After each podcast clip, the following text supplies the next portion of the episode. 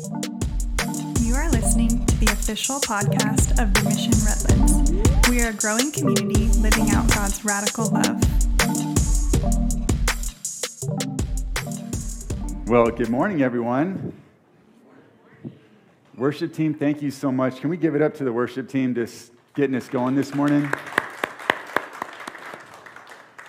Oh, thank you guys. Um, my name is Caleb, and I'm the men's ministry director here at uh, Redlands. And I made the coffee this morning, too. So if you have any comments on that, uh, let me know. Um, so I get to, to bring the word this morning, and it's so great to see a lot of you all again after getting a chance to work alongside you yesterday, being the hands and feet of Jesus in our community. And uh, we've already mentioned it a couple times, but I just want to pause and say, you know, this Love Redlands event was so cool for me to go and see us as a church be a part of the church. And for all of the variety of churches throughout our city to come together under the banner of the name that is above every other name, the name of Jesus. Amen. And to go out and to serve the community that we're a part of in practical, meaningful ways. And I'm reminded of um, Ephesians 2:10 where we're told that we're God's workmanship and we're created in Christ Jesus so that we may do good works which God prepared beforehand for us to do. So sometimes we can say, like, oh, I only was painting a curb, I only picked up some trash, I only handed out a water bottle to someone. But those small things are good works that God established and ordained for you to do before the beginning of time. He goes before us and behind us. And so you had a chance, those of you who were able to join yesterday, to participate in God's redemptive work in the world. And I think that is so cool. So thank you all for um, those of you who, uh, who were working yesterday and serving the Lord in that capacity. And thank you all for being here this morning with me. All right, so I'm going to sort of jump right in. And Jason last week got us started with our series on the best is yet to come. And we've been thinking about as a church how um, the best is yet to come, and we're, we're putting our faith in God's promise that if we follow Him, that the best is yet to come, and that things will always get better and better and better as we get closer and closer to Jesus. Not just in this life, but in the life to come. And so, Jason, I was uh, last week visiting my family clear across the country, all the way in South Carolina. And so I'm listening on my AirPods, and I'm like, a couple times, Jason had me go, woo, give little fist pumps or something. And I love thinking about how this God's promises aren't uh, done on our timeline, right? And I'm glad that they're not because there's a lot of things in my life that I wanted to be done that didn't happen, and I'm glad that they didn't now that I look back. So I see God's timing is good. And then I see that God's promises are different than what we might expect. So the nation of Israel was building a temple to the Lord where his glory was supposed to reside. And God's like, I have a better plan. It's not going to be on your timing, but I'm going to come and live in each one of you, and you are going to be a temple. Each of you, my spirit is going to come live in your heart. And as I do that, I'm going to transform your lives, and I'm going to truly make you more and more like me. And as long as you follow me, the best will always be yet to come. In this life, and then in the next life, you'll get to be with me for eternity. And so today we're going to look at a story that helps us uh, to see all that in, in, a, um, in a real sense. We're going to see Jesus show up in the tragedies of life and how he deals with the people that are experiencing those tragedies and how his plans are a little different than what we might have, but his plans are best. And if we're following the Lord, that the best is yet to come. Um, I'll give a slight disclaimer, just like Jason did last week. When we look at the Bible, the story of God's, God's story, it revolves around his people in Israel. And so today, as we talk, I'll, there'll be some discussion about some political context or some historical context in Israel that Jesus was uh, facing in his day. This is a commentary on what the Bible teaches us and how we can use the Bible as a mirror to inform how we live today. In no way is it a political commentary on current world events. Um, with that being said, I'll get us started in prayer, but I also want to say that we're commanded to pray for God's people and to pray for peace, and also to pray for our enemies and those who persecute us. And so, as we get started today, um, we'll definitely have those things in mind. So, let's uh, close our eyes and pray together. Lord, we thank you that your plans are best, that your ways are higher than ours. We thank you that you answer our cries for help, but in the way that you know that we need that, need that help. Lord, if we pray for your people in Israel, that you protect them, you tell us that you give your people strength and you bless them with peace, and we ask that you do that quickly, Lord. We pray for our enemies and those who persecute us. We pray that the Holy Spirit works in their hearts and convicts them of sin and turns them to repentance in you. Lord, everyone in this room today was once an enemy of yours, and you worked in our hearts and transformed our lives and called you, called us into your service. And we ask that you do that today across the world. We pray for peace in the many world conflicts around the world. I pray today that as we study your word, that you help me to speak truthfully of you and to speak clearly of you. And I ask that you give us eyes to see and ears to hear and hearts that are tender and open to your message as we look at your story today. In your mighty name, amen. Okay, we're going to hit the ground running. We're going to be looking at a story of Jesus' life where he demonstrates his power over death where he demonstrates that he's going to call us to a new life in him. And in order to get going, that's going to be in John 11, but we're going to start first with John 10 and verse uh, 22 through 31. We have to set the stage here. So, the story we're looking at today is the story of Lazarus being raised from the dead. And this comes at the tail end of Jesus' earthly ministry. So, to, to zoom out all the way and give us the, the political perspective of what's going on, around 63 AD, uh, BC, Jerusalem was conquered by the Roman general Pompey. And Pompey brings with him the Roman peace. So, back in those days, the Roman emperor declared that he was the Son of God, that he had come to bring peace to the earth. And so, Pompey brought that Roman peace to Jerusalem. And the Roman peace is a peace characterized by law and order, by brutal discipline. And as long as there's order and discipline, the Roman peace is maintained. And so Jesus is born into a political situation where the Jewish religious and political leaders have made this fragile alliance with Rome, where they're allowed a degree of self governance and autonomy in exchange for order and discipline within their cities. And when things start to disrupt the delicate balance of political power, Rome does not tolerate power vacuums in the, in the territories it has conquered. And Rome will seize whatever power it needs to to ensure that the Roman peace is maintained, no matter what the cost is. That means brutally putting down uprisings. It means uh, political persecution for Rome's political enemies. And so the religious leaders have very good reason to be concerned about anyone who starts to be disruptive or who gathers a large following.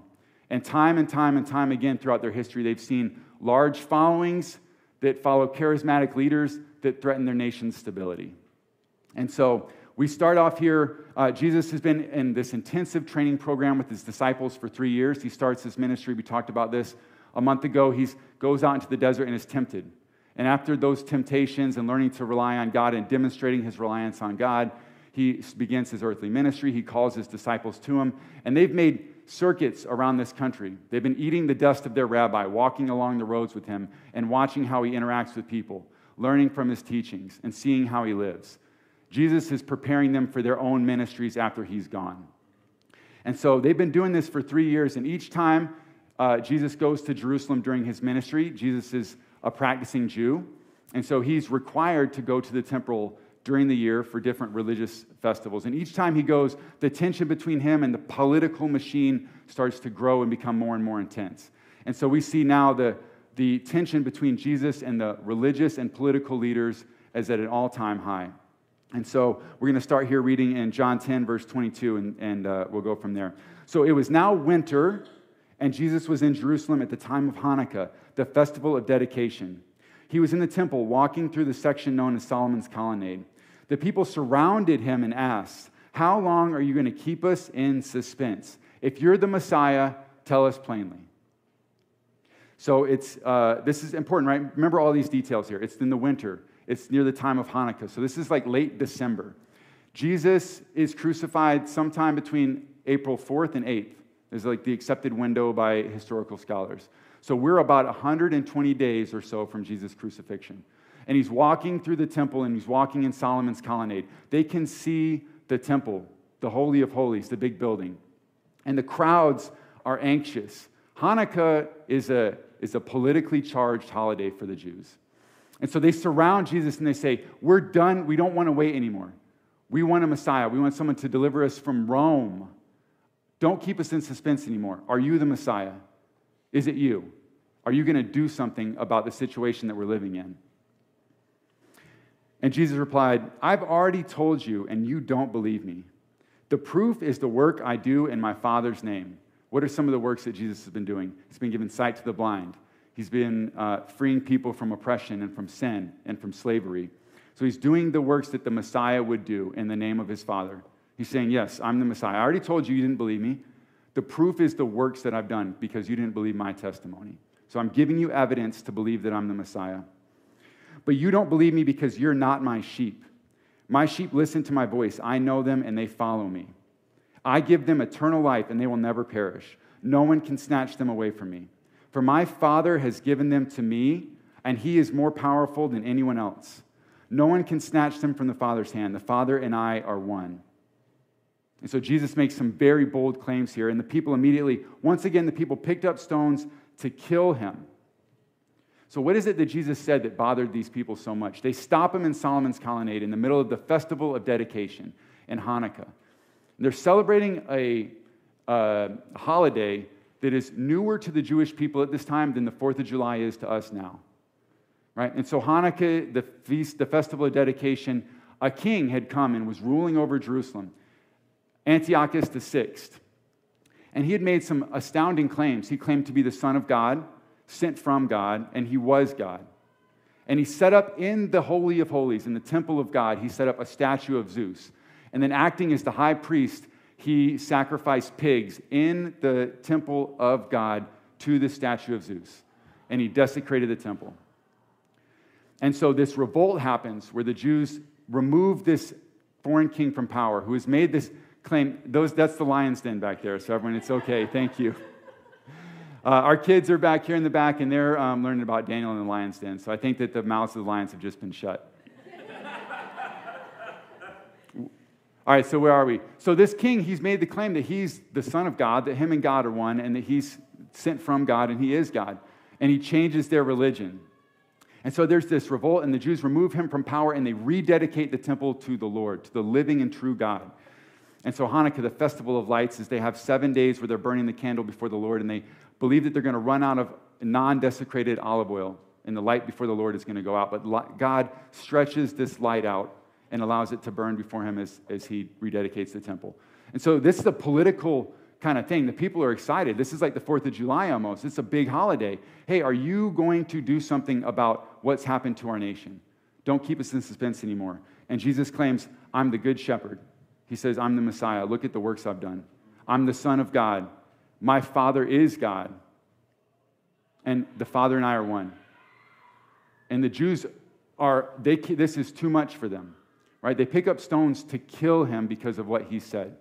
So you think about how politically charged this is. And Jesus, I don't want to say he escapes. Jesus doesn't escape. He's the Lord of heaven's armies, the King of kings, right? So he leaves Jerusalem at this time and goes beyond the Jordan to where John was first baptizing.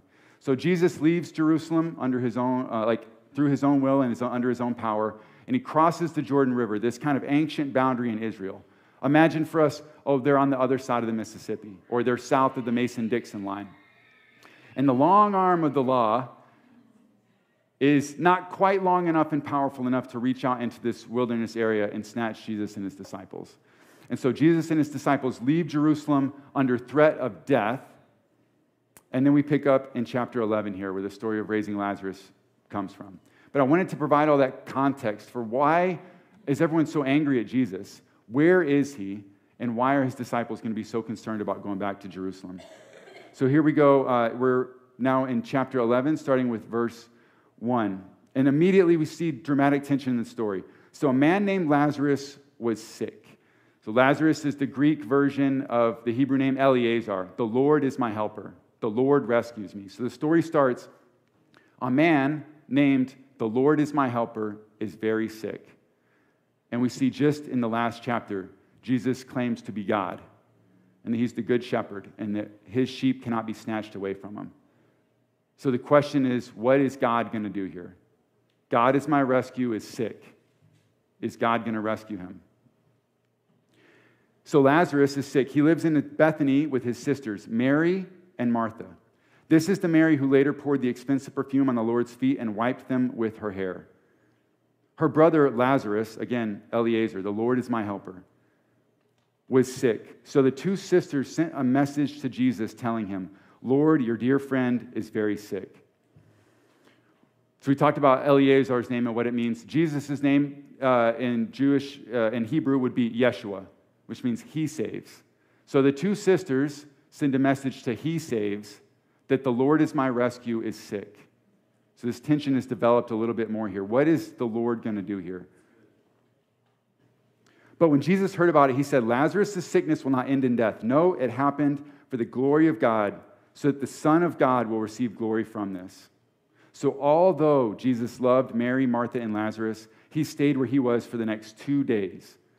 Finally, he said to his disciples, Let's go back to Judea. And when he says Judea, he means we're going to cross the Jordan River, back well within the reach of the law, the long arm of the law from Jerusalem. And this place, Bethany, we'll see, is only about a mile and a half from downtown Jerusalem. So it's very close. close. His disciples, uh, understandably, are concerned about his plan. Right? We already saw this incident between Peter and Jesus where Jesus says, I'm going to suffer many things, be rejected by the elders, chief priests, and the teachers, and I must be killed. And Peter's like, I, I don't like that plan. That's not a good plan. Let's not do it that way. And Jesus says, Get behind me, Satan. That's what I'm doing. And so his disciples are concerned again. He's told them that he's going to die. The people of Jerusalem just wanted to kill him a couple weeks ago. And he says, We're going to go back. And so the disciples are scared, and there's this really interesting exchange between Jesus and his disciples. And we start to see how Jesus responds to people who are afraid or who, in, who are in tragedy. And so let's pay attention to that. We won't look at this, this whole exchange, but we're going to start in verse 9 and read verse 9 and 10. Chapter 11, verse 9 and 10. And so Jesus replies to his disciples There are 12 hours of daylight every day. During the day, people can walk safely, they can see because they have the light of this world. But at night, there is danger of stumbling because they have no light. So Jesus' disciples say, We're afraid. The people there were just trying to kill you, and now you want to go back. And he tells them this uh, you know, there are 12 hours of daylight every day, and people can work and walk during the day, and they're not going to stumble because they have the light of the world with them. And I started, I was wondering, like, what does that, what does that mean? What is he trying to tell them here? was you look back a couple different a couple chapters in John, Jesus makes the statement, "I am the light of the world." He's referencing to his disciples. They're afraid, and he responds to them by making a claim or pointing out something about himself. Hey guys, remember, I'm the light of the world. I'm not sending you into the darkness alone. I'm the lamp unto your feet and the light into your path. I am the light of the world. And so while I'm here with you during these 12 hours of daylight, we have work to do. And I will be with you. I'm not sending you out alone, I'm going with you. And that's why I can send you to places like this. And so he doesn't tell his disciples, well, you should have more courage or you shouldn't be afraid or any of this. He responds by telling them who he is and that he's going to be with them. Okay, so his disciples, you know, he's Jesus, and so they decide to go with him, and they cross the Jordan. And we'll pick this up in, uh, in verse 17. So Jesus arrives at Bethany, and he was told that Lazarus has already been in his grave for four days. For four days. And this detail of four is important. So medical technology has changed quite a bit. We can declare someone dead, and we can be pretty certain that they've passed on. But in these days, you know, many of you have probably attended wakes, and those were much more necessary at times in the past. And so the Jews believe that after three days, someone's like double dead. They're certified dead. They ain't coming back. They're not going to wake up. And this is why that, that four days Lazarus has been dead is so important. This is also why Jesus was in the tomb for three days, right? He wasn't just unconscious, he was dead. So Lazarus is for sure double dead. He's certified dead at this point. He's been in his grave for four days. Bethany was only a few miles down the road from Jerusalem. It's like a mile and a half, so it's really close. And so many of the people had come to console Martha and Mary in their loss many of the people from Jerusalem. These are the same people that jammed Jesus up at Solomon's colonnade and said, Don't keep us in suspense anymore. Are you the Messiah? Tell us plainly. And then when he answered them, they picked up stones to kill him. So a lot of these same people have made the mile and a half walk and are hanging out in Bethany at Martha and Mary's house. So when Martha got word that Jesus was coming, she went to meet him, but Mary stayed in the house. We see these two sisters respond differently to Jesus coming, and it doesn't say in here that either of them did something wrong. One of them was sitting in sadness at her home, experiencing the loss of her brother, and the other one goes immediately to meet Jesus. This highlights differences, I think, in their personality, and that's it, right? So Martha is more of the leader. She takes charge. She goes immediately to Jesus, and you can see the intimacy of the relationship they have. Jesus' dear friend is sick. These are people who know each other. So she starts, and she doesn't even, there's not greeting. She falls at Jesus' feet and immediately starts to pour her heart out to him. Lord, if only you had been here, my brother would not have died. If only you had been here, my brother would not have died. Yeshua, the Lord saves. If only you had been here, the Lord rescues me, my brother would not have died. And she's sitting here in the tragedy of life, knowing and believing that Jesus could have made it different, but that he didn't. She pours her heart out to him. And let's see how Jesus responds to her. He tells her, Your brother will rise again. And Martha, you know, maybe you've been in a situation like this. And so it seems almost begrudging. She's like, Yeah, I know. I know at the last day, when the resurrection of the dead, that he'll rise again. I have hope in that distant future that sometime that will happen. But Jesus is, tells her, he's kind of like, this, that's not exactly what I mean, at least not at this moment. Jesus tells her, I am the resurrection and the life. Anyone who believes in me, even after dying, or, and will live even after dying. Everyone who lives in me and believes in me will never, ever die. Do you believe this, Martha? So Jesus responds to Martha's broken heart by saying, Anyone who believes in me will never die. If you live in me and believe in me, you will never, ever die. And then he asks a really tough question. He said, Do you believe that, Martha? Your brother's been in the grave for four days. But if you believe in me and live in me, you will never, ever die. Do you believe that, Martha?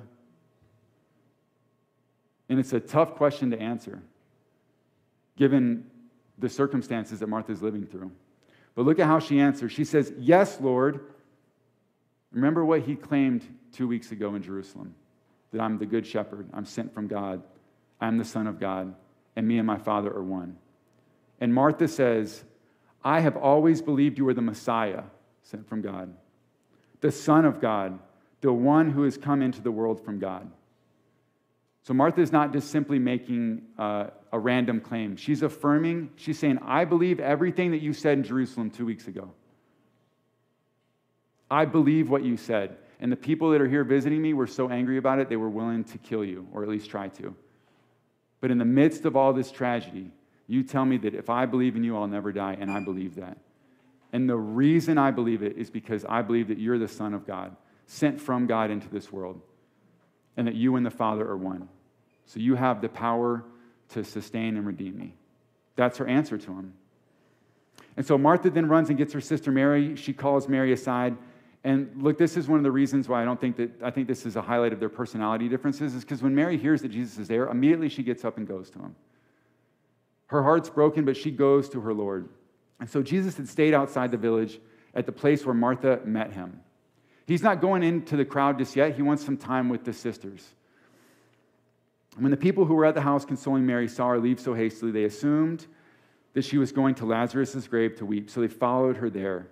When Mary arrived and saw Jesus, and again, we see the intimacy of this relationship, she falls at his feet right away. Not, how was the trip? How are you doing? Good to see you, Jesus. She falls at his feet and says, Lord, if only you had been here, my brother would not have died. So we see Jesus in the midst of the tragedy of life, and how does he respond? When Jesus saw her weeping and saw the other people wailing with her, a deep anger welled up within him, and he was deeply troubled. Where have you put him? He asked them. They told him, Lord, come and see. Then Jesus wept. And so I looked at this and I thought, where does this anger come from? This deep anger and this troubled spirit that Jesus has when he sees the pain of his people. What is it that he's bothered by? Where does this deep anger well up from? And a story came to mind, a time when I've experienced deep anger and a troubled spirit welling up within me. And so in 2012, I was um, in the Marine Corps and I was in Afghanistan. I was a Marine sergeant. And so I was a squad leader. And I had my 12 guys that I was responsible for, and we would go out on patrols and do different things. And this one day in particular, one of my Marines was uh, injured by an improvised explosive device. And so, in a situation like this, when you're in charge, there's many different things that you have to do. But eventually, one of the things that you do is you look over someone that you you stand there and you look over someone that you care about, that you love, that you respect, that you are responsible for, and you see the brokenness and the tragedy of life in a spectacularly salient way manifested right in front of you. So I looked down at, at my Marine, someone I'd known for a long time. So I thought of his young wife at home and how she had sent us cookies or candied pecans. I looked down at someone who's strong and athletic and capable and brave and courageous. And survival is questionable, and if he does survive, his life is going to be very different than anything that he would have imagined before. And as I looked down at him, a deep anger welled up within me. And I was deeply troubled. And I saw the brokenness and the tragedy of life right there, visited on someone that I deeply cared about. And so I look at this and I say, it can be hard to imagine what Jesus felt. He's wholly God, but he's also wholly man. And he lived a life of sorrow, and he knows our pain and our affliction. And I think at this moment, the God of the universe is there experiencing the tragedy of the brokenness of this world with his people. And he's deeply moved. We serve a God who's not distant, but who's with us in the tragedy who's present with us. And our problems deeply move him. And the brokenness of the world angers him. And his desire wholeheartedly is to fix it for us. So let's keep going here. That was verse 35. The verse uh, 36. The people who were standing nearby said, See how much he loved him. But some said, This man healed a blind man. Couldn't he have just kept Lazarus from dying? And this is not unusual. People still react this way to the Lord now. They say, oh, look at how great God is and the blessings he provided. And other people might look at the same situation and say, doesn't he love you? Why do you let that happen to you? God's plans and God's timing are different than ours, but they're better than ours. We see at the beginning of this story, he says, I'm glad I wasn't there so that you may see the glory of God. So the people respond to Jesus in, in their normal kind of ways, the ways that we respond to Jesus now. But Jesus was still angry as he arrived at the tomb. He's, the brokenness of the world is still powerfully affecting him. And the tomb was a cave with a stone rolled across its entrance. Roll the stone aside, Jesus told them. It's a cave big enough to fit a body into, right? And the stone that's blocking it is big enough to block a hole that size. So it's like kind of a major stone. He tells them to roll this away. It's probably going to take a couple strong guys to get this stone out of the way. And Martha, one last time, she's got to kind of insert herself here. Hey, it's a little too late, Jesus. Your timing was wrong. You weren't here. She goes, Don't roll the stone away. He's been dead for four days. The smell will be terrible. Say, No, you don't get it, Jesus. You're, you were a little late. You didn't come when I asked. And he tells her, Didn't I tell you that you would see God's glory if you believed? So they rolled the stone aside. Then Jesus looked up to heaven and said, Father, thank you for hearing me. You always hear me, but I said it out loud for the sake of these people standing here so that they will believe that you sent me. He's not asking us to believe something for no reason, He's giving us evidence and proof. Then Jesus shouted, Lazarus, come out. And the dead man came out, his hand and feet bound in grave clothes, his face wrapped in a headcloth and Jesus told him, Unwrap him and let him go.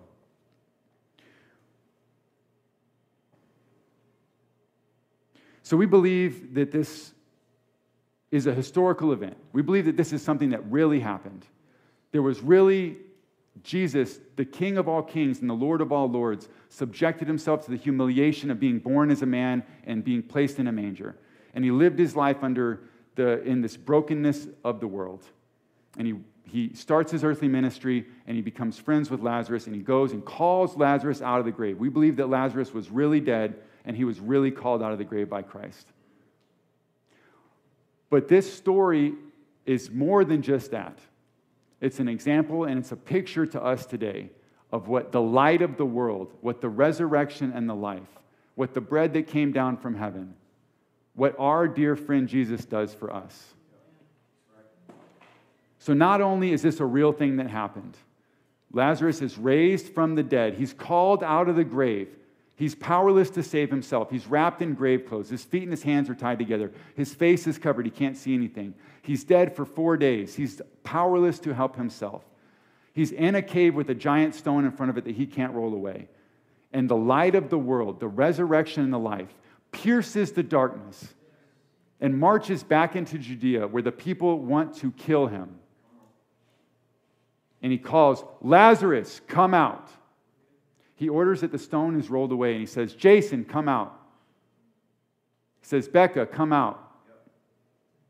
He says, Orlando, come out. He says, Danielle, come out. He calls each and every one of us. This is a picture of us, dead in our sorrow and in our sin, lost without hope, with nowhere to begin.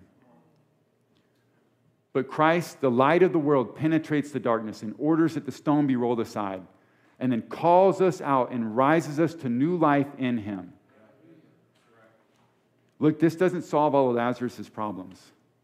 It's really important. It doesn't say Lazarus lived happily ever after. If you look a couple chapters ahead, this event actually puts him squarely in the crosshairs of the religious leaders. They're like, we got to kill this Jesus guy and we have to kill Lazarus.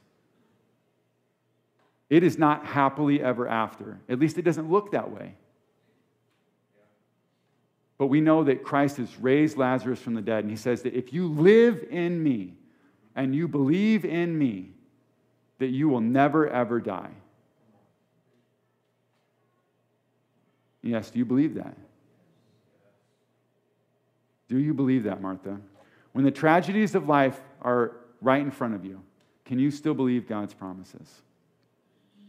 And if you do, for those of us who follow Christ, the best truly is yet to come. The same power that raised Lazarus from the dead, the same mighty power that raised Jesus from the dead, is the power that no longer lives in a faraway temple that we have to go see once a year. He has made himself available and he lives in each and every one of us. He's made his dwelling in our heart. And so I'll close this in prayer today.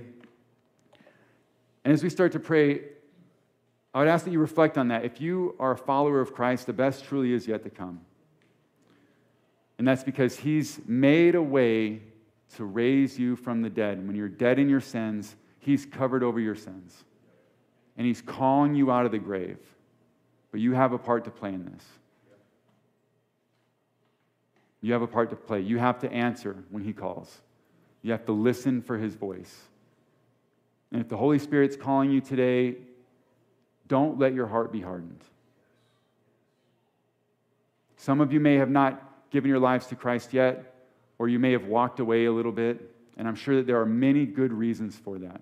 And it might be that you've been faced with the tragedies of life and you say, This is a little much. I don't know if I can believe those things you said. But if you're hearing the Holy Spirit calling your heart today, saying, Come out, come out of your grave, then I ask that you would answer. So let's bow our heads together as the worship team comes up. Lord, we thank you for your word. We thank you that your word is a light unto our feet and a lamp unto our path, that you penetrate the darkness and that you allow us to walk safely without tripping. Lord, for those of us who have answered your call, help us to completely submit ourselves to you so that we may grow closer to you and be more transformed and conformed into your likeness. And Lord, if there are people that are listening today who hear or feel a burning in their hearts, who hear you calling them, I ask that you give them the courage to answer, even in the midst of life's tragedies. Jesus told us that if we live in Him and believe in Him, that we will never, ever die.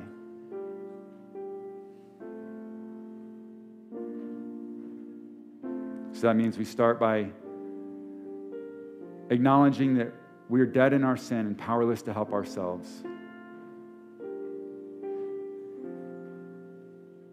And acknowledging that Christ is supreme over all, that he has power even over death, and that he is the only power that can save us.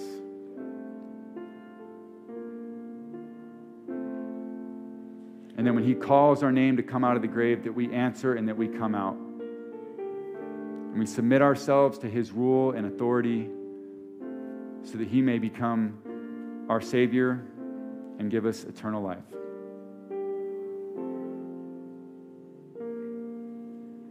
If you prayed today that Christ would come into your life, please connect with someone afterwards at our Connect booth or with one of our pastors so we can pray with you and help get you set up on your journey. And I ask for the rest of us that God continues to pour out His Spirit on us so that we may continue to be His hands and feet and live a life worthy to the high calling and the high price that has been paid for us. Lord, thank you for today. In your mighty name, amen. You are listening to the official podcast of The Mission Redlands. For more information, visit us at themissionredlands.com.